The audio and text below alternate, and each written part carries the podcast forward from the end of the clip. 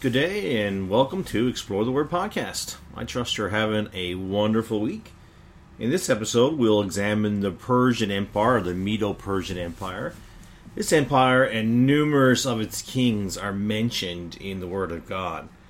In Second Chronicles 36:20 it says, "And them that had escaped from the sword carried he away to Babylon, where they were servants to him and his sons until the reign of the kingdom of Persia.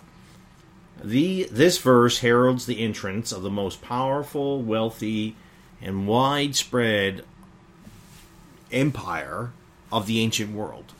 The Medo Persian uh, Empire, at its zenith, at its height of power, ruled over 7 million square miles of the earth.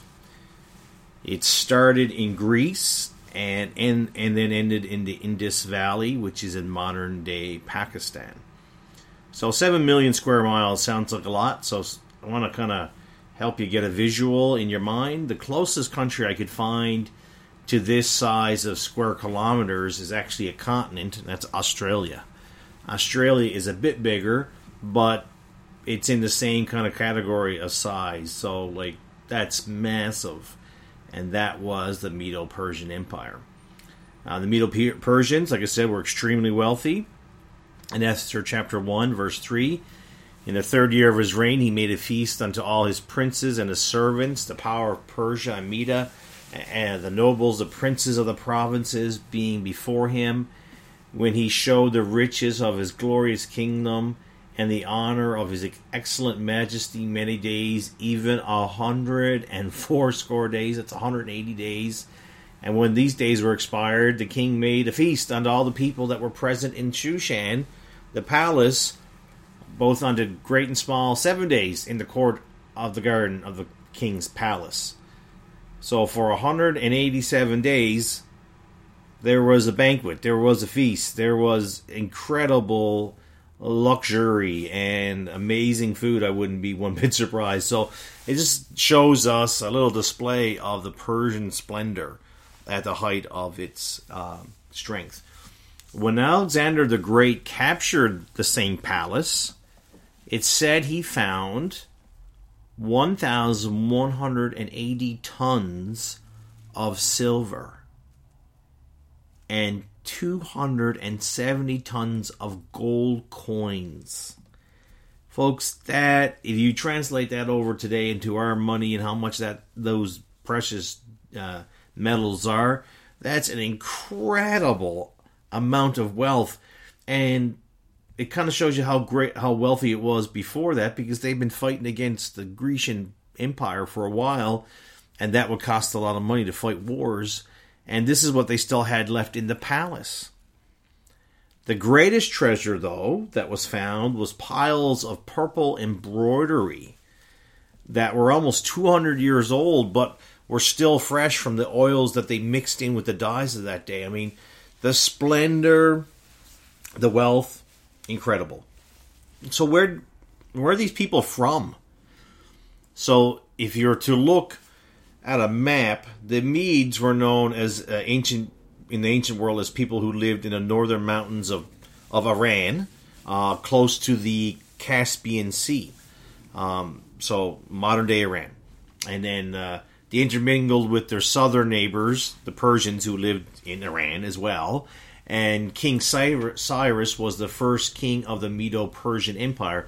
There was some conflict between the peoples before, but he really brought them all together and uh, did a great job as king.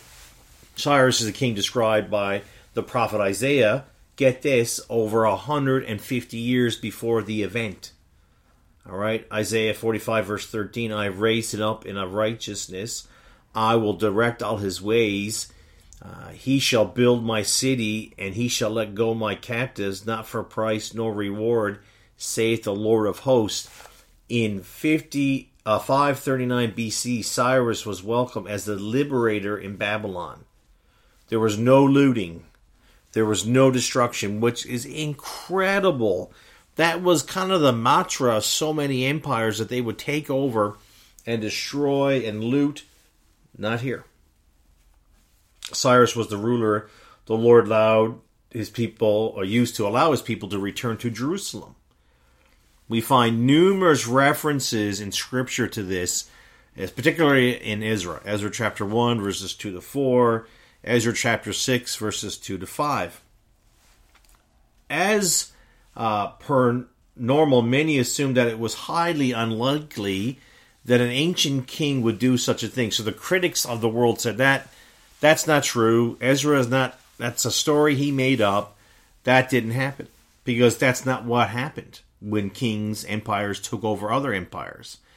Well, in 1879, while doing a dig in ancient Babylon, they found evidence, secular evidence, of Cyrus's policies. The policy was found in what's called Cyrus's cylinder. So it's round. It's it's just like the name would suggest.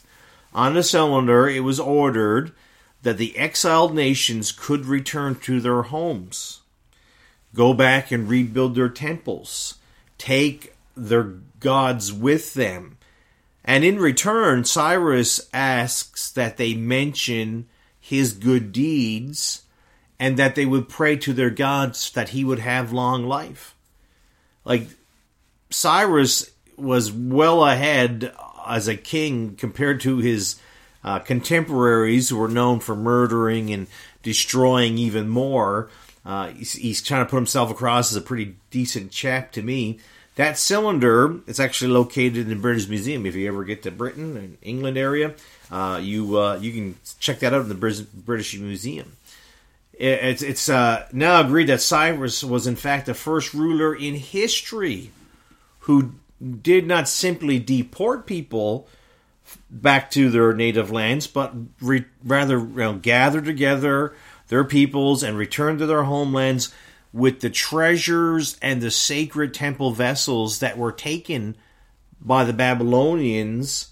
They, they the, the Persians were here like, hey, take it back, go home, go back to where you came or where you're from. Uh, truly, again, a progressive mindset. Now we know that that was part of God's plan, right? God planned for Cyrus to let his people go, to go back to Jerusalem. Another Persian king we're familiar with is King Darius. Uh, he was greatly aided by Daniel. He's the king tricked into signing a law forbidding prayer to any other god or man but him.